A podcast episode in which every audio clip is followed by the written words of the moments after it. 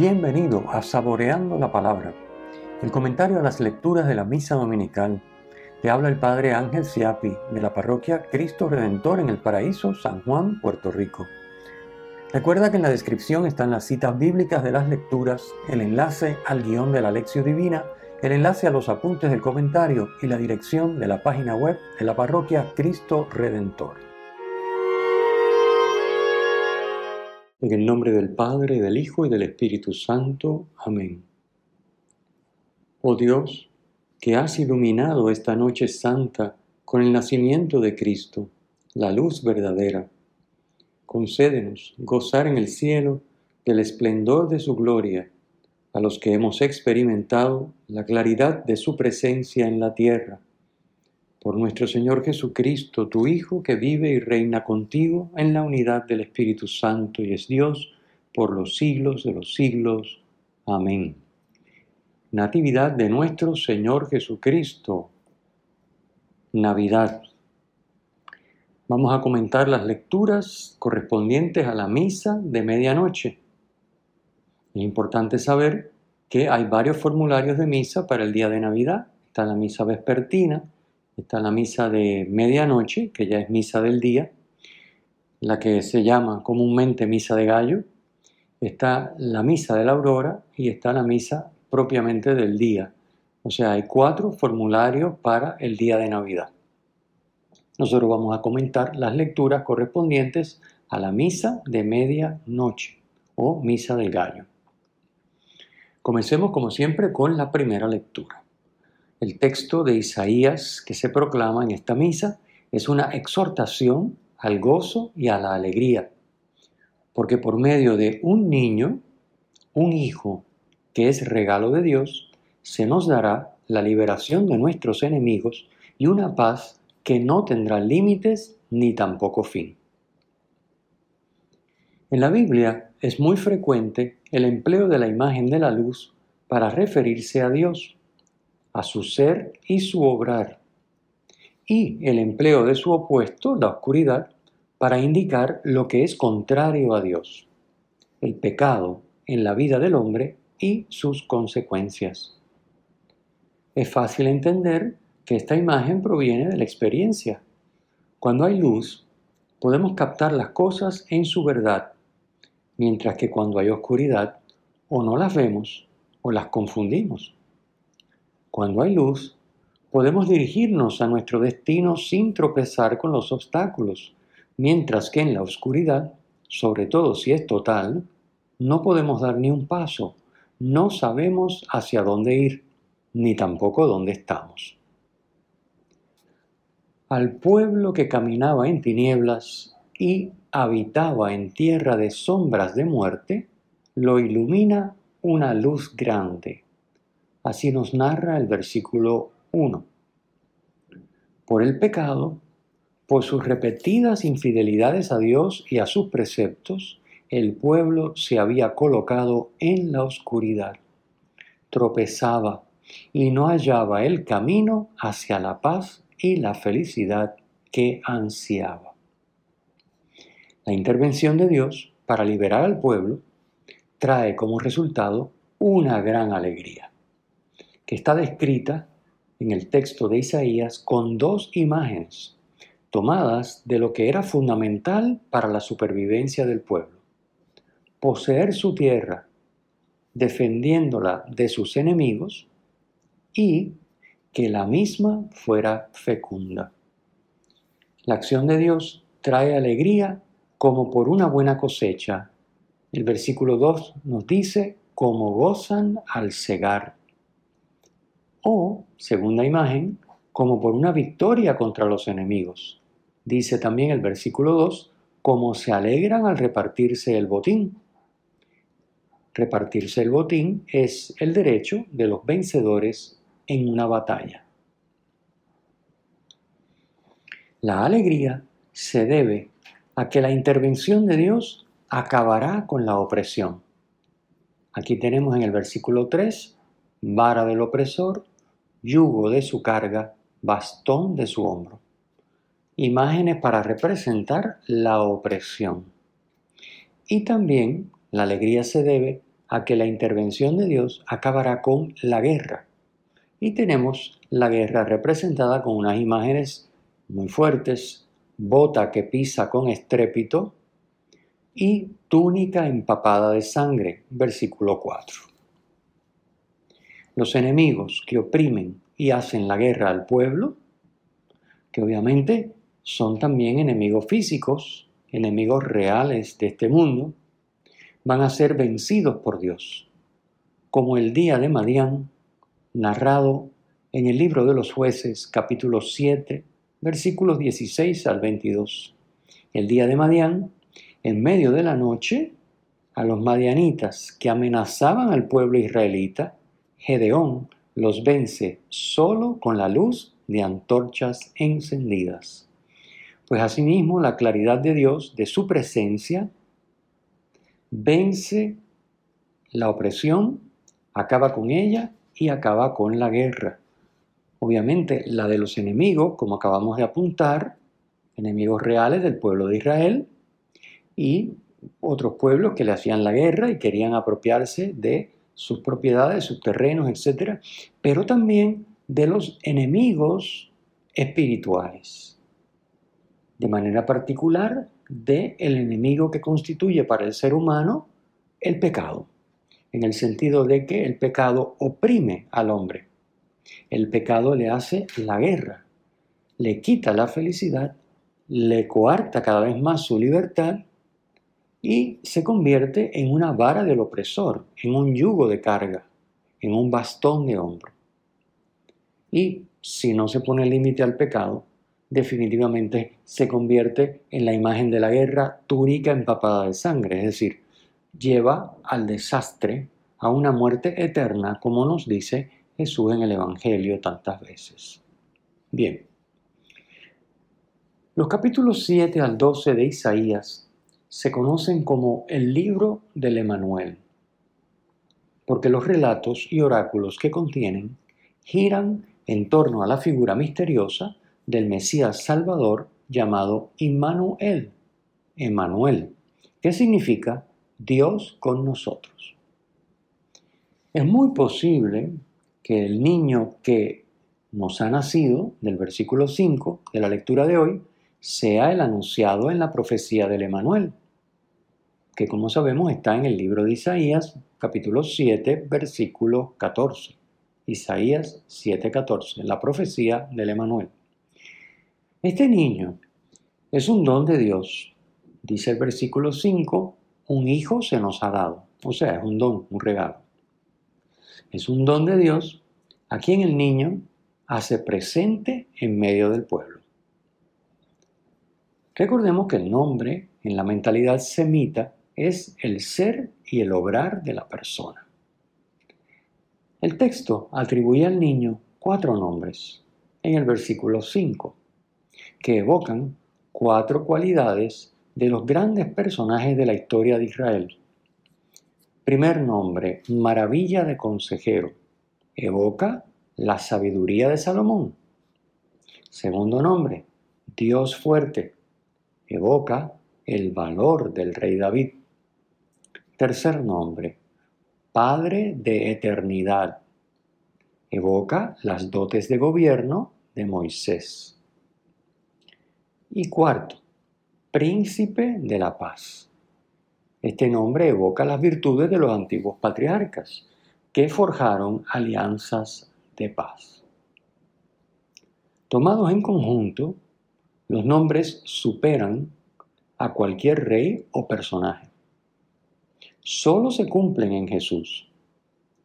Del mismo modo, solo de Jesús puede decirse con propiedad que trae una paz sin límites sobre el trono de David y sobre su reino, como dice el versículo 6, y que consolidará la justicia y el derecho desde ahora y por siempre.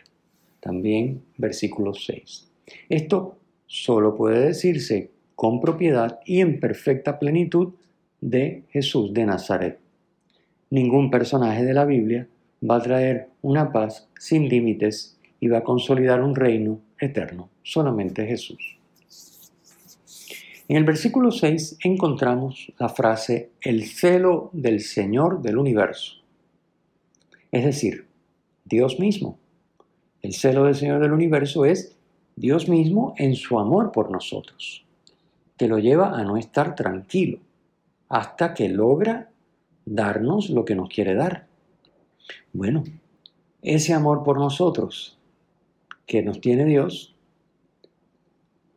no descansa hasta que por medio de su, de su Hijo Jesucristo, que es el niño que se nos ha dado, el don de Dios, hasta que por medio de Jesucristo hace posible que podamos vencer al enemigo que nos oprime y nos, hace la guerra, como ya comentamos, al pecado sobre todo, para poder vivir en su voluntad, es decir, en la justicia y el derecho desde ahora y por siempre y como consecuencia disfrutar de una paz y felicidad sin límites.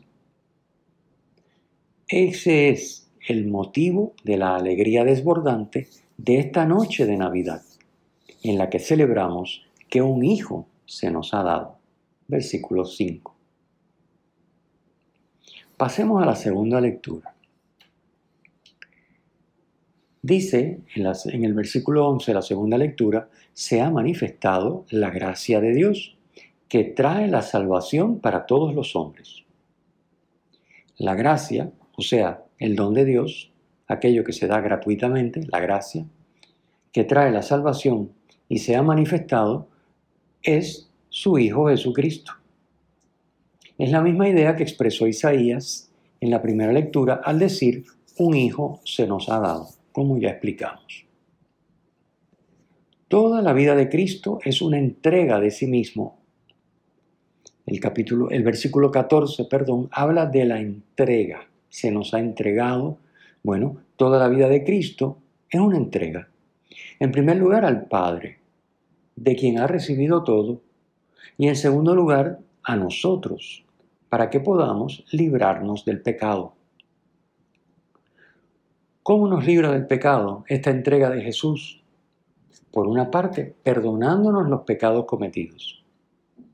Y por otra, dándosenos para que podamos vivir en comunión con Él y así vencer el pecado. Con nuestra libertad podemos elegir entregarnos a Él dedicándonos a vivir en su voluntad, renunciando a la impiedad y a los deseos mundanos llevando ya desde ahora una vida sobria, justa y piadosa, como dice San Pablo en el versículo 12. Y en el versículo 14 dice, dedicados enteramente a las buenas obras. San Pablo une en estas tres características una vida sobria, justa y piadosa, une la vida sobria en relación con uno mismo a una vida justa en relación con los demás y a una vida piadosa en relación con Dios. Y todo esto cobra un sentido más profundo todavía porque estamos aguardando la dicha que esperamos, la manifestación gloriosa del gran Dios y Salvador nuestro. Versículo 13. Es decir, estamos aguardando la segunda venida de Cristo. Como vimos el primer domingo de Adviento, la esperanza del cristiano apunta más allá del mundo actual, a una renovación de toda la creación, un cielo nuevo y una tierra nueva, como nos dice el Apocalipsis capítulo 21, versículo 1, que solo Dios puede realizar. Y a la participación de los hombres en la vida divina, la vida eterna, que solo Dios puede regalarnos. Ambas cosas se nos prometen para el fin de los tiempos, cuando Cristo regrese y manifieste su gloria, es decir, revele con su actuación su omnipotencia. Pasemos a comentar entonces el Evangelio. Al situar en la historia universal el nacimiento de Jesús, la noche de Navidad, el relato de San Lucas hace un recorrido de mayor a menor en la escala humana. desciende desde todo el imperio, sobre el que tenía autoridad y poder el emperador Augusto, pasando por Siria, sobre la que tenía autoridad su gobernador Cirino, luego por Belén, que significa casa del pan, la ciudad de David en Judea, hasta llegar finalmente al pesebre, en el que se encuentra Jesús, el Salvador, el Mesías, el Señor. Tres títulos que se le dan en el versículo 11. Con estos títulos que le da el ángel, se está diciendo que Jesús es quien tiene el verdadero poder y autoridad, no ninguna persona humana, ninguna de las que han desfilado por ese elenco que acabamos de mencionar. Los romanos daban a los emperadores los títulos de Salvador y Señor.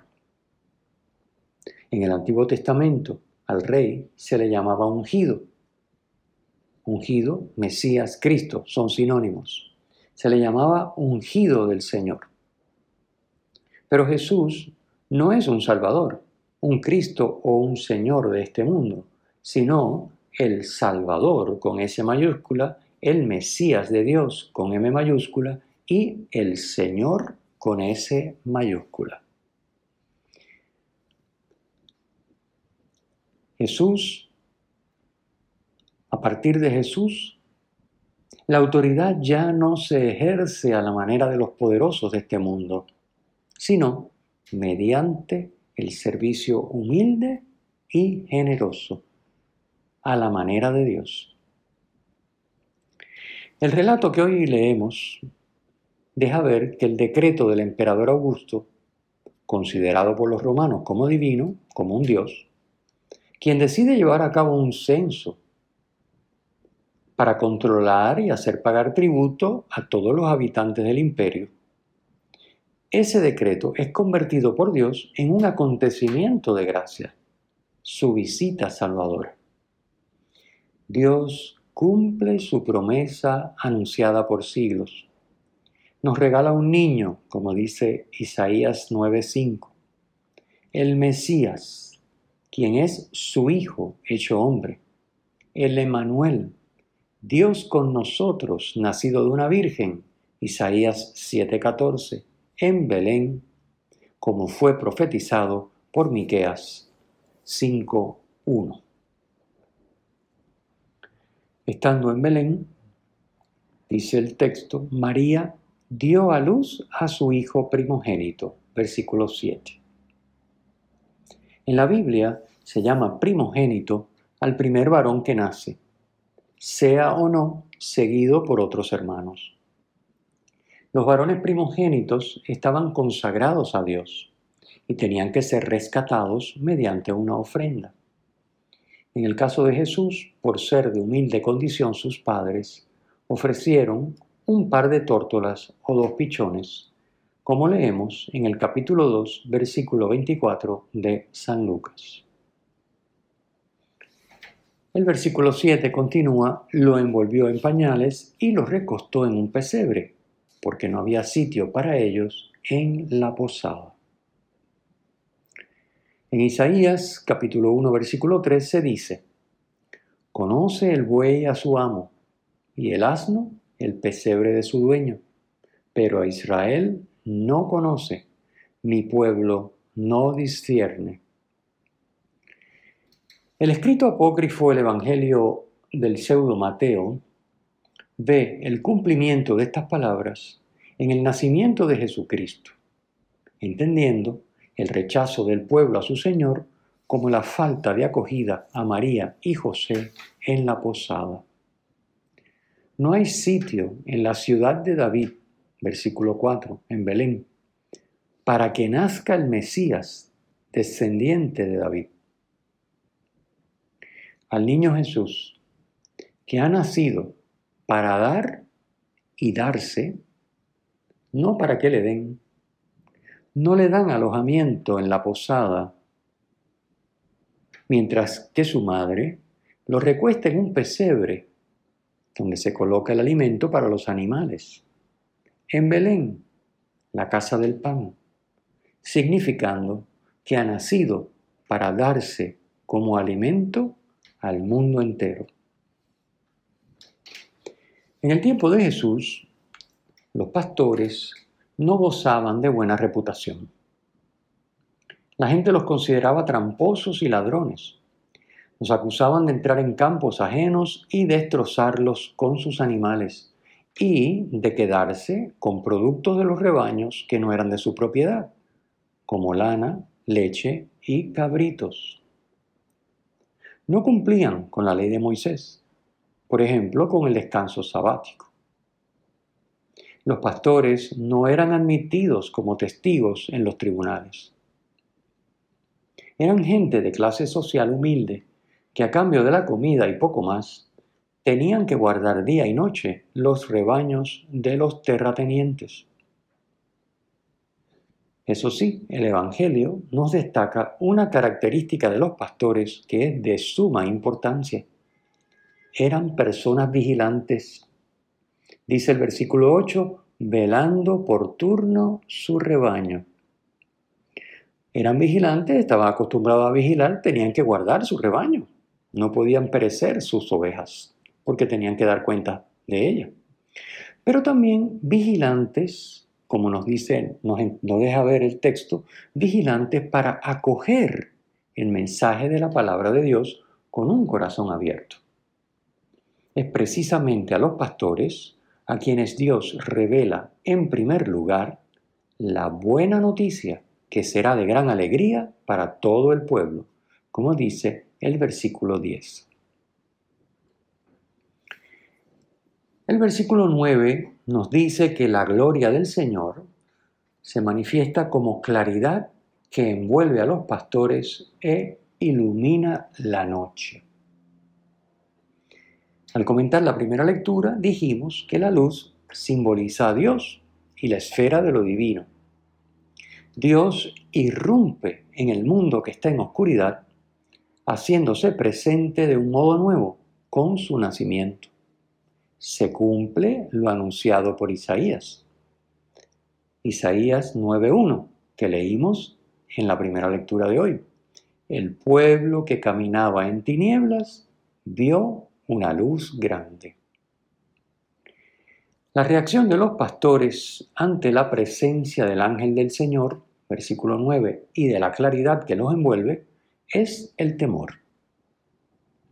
Por eso las primeras palabras del ángel son, no temáis.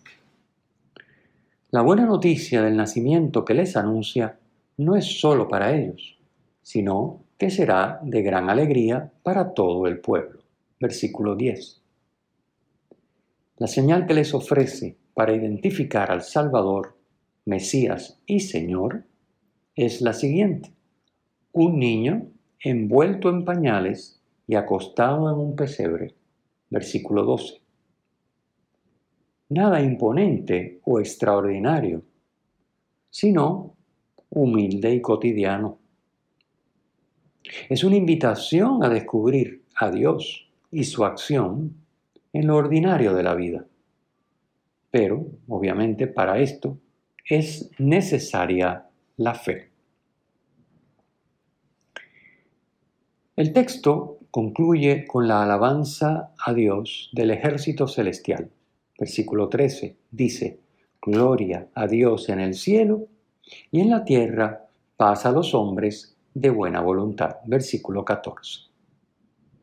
Los ángeles confirman que en Jesús se cumple la profecía de Isaías, quien en la primera lectura de hoy anunció que Dios nos daría un niño que traería una paz sin límites sobre el trono de David y sobre su reino. Isaías 9:6. Para el judío, el cielo es la morada de Dios y la tierra la morada de los hombres. La proclamación del ejército celestial dice gloria a Dios, obviamente en su morada, en el cielo, y pasa a los hombres en su morada, en la tierra. La paz de los hombres da gloria a Dios, porque es obra suya, obra de Dios, que manifiesta su poder. Por eso da gloria, porque esa es la gloria, la manifestación del poder de Dios en sus obras. Y aquí estamos hablando de una obra monumental que es la paz de los hombres. En la primera lectura del segundo domingo de Adviento del ciclo C, el ciclo C, el profeta Baruch da al reino mesiánico, a la Nueva Jerusalén, dos nombres simbólicos que expresan sus propiedades esenciales. La Nueva Jerusalén tendrá paz en la justicia y gloria en la piedad, dice Baruch capítulo 5, versículo 4. La paz, shalom en hebreo, es el cúmulo de bendiciones y gracias que Dios concede a su pueblo y es fruto de la justicia, es decir, de vivir la santidad, la vida en comunión con Dios, en fidelidad a su voluntad. Por otra parte, la gloria, doxa en griego, es la manifestación del actuar divino, como ya hemos explicado. Así que van de la mano, paz en la justicia, gloria en la piedad, son las propiedades esenciales del reino mesiánico de la Nueva Jerusalén. Son lo que anuncian el ejército celestial, gloria a Dios y paz a los hombres. El texto dice paz a los hombres de buena voluntad en el versículo 14. Algunas traducciones dicen paz a los hombres que ama el Señor. Dios ama a todos los hombres, pero solo los que están abiertos a su acción experimentan su amor.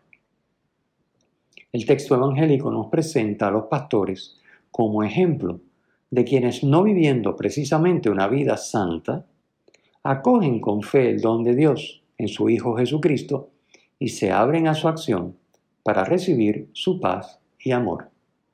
Estos son los hombres de buena voluntad. Así que esta es la explicación por la cual a veces la misma frase queda traducida como hombres que ama el Señor y otras veces como hombres de buena voluntad. Los hombres que ama el Señor son todos, pero solamente los de buena voluntad, los que se abren a su acción para recibir su paz y su amor, experimentan ese amor que Dios les tiene. Bien, después de este breve recorrido por las lecturas de la misa de medianoche, debemos mirarnos a la luz de su contenido. Esa es siempre la idea de estos comentarios, profundizar en lo que dice la lectura pero a fin de cuentas para tratar de hacer lección y ver qué nos dice. Y en definitiva hacer un poco de examen y ver cómo le respondo. ¿Qué espera el Señor que yo le responda luego de estos textos que me regala? Así que hacer examen y formular propósitos para nuestra vida muy apropiado este día de Navidad. Algunas preguntas nos pueden ayudar. Yo les dejo con las siguientes. ¿Qué celebro en la Navidad? ¿Celebro la Navidad o las Navidades? ¿Un acontecimiento de gracia y salvación o solo unos días de vacaciones, reuniones familiares y fiestas? ¿Qué signos de su presencia me ofrece el niño Jesús, Dios con nosotros? ¿En qué noto que el Emmanuel es Dios conmigo? ¿En qué noto que el Emmanuel es en mí Dios para los demás? El Señor esté con ustedes y con tu espíritu. La bendición de Dios Todopoderoso, Padre, Hijo y Espíritu Santo, descienda sobre ustedes y les acompañe siempre. Amén. Deseo a todos una muy feliz Navidad. Si te ha gustado, usa el enlace para compartirlo con tus amigos.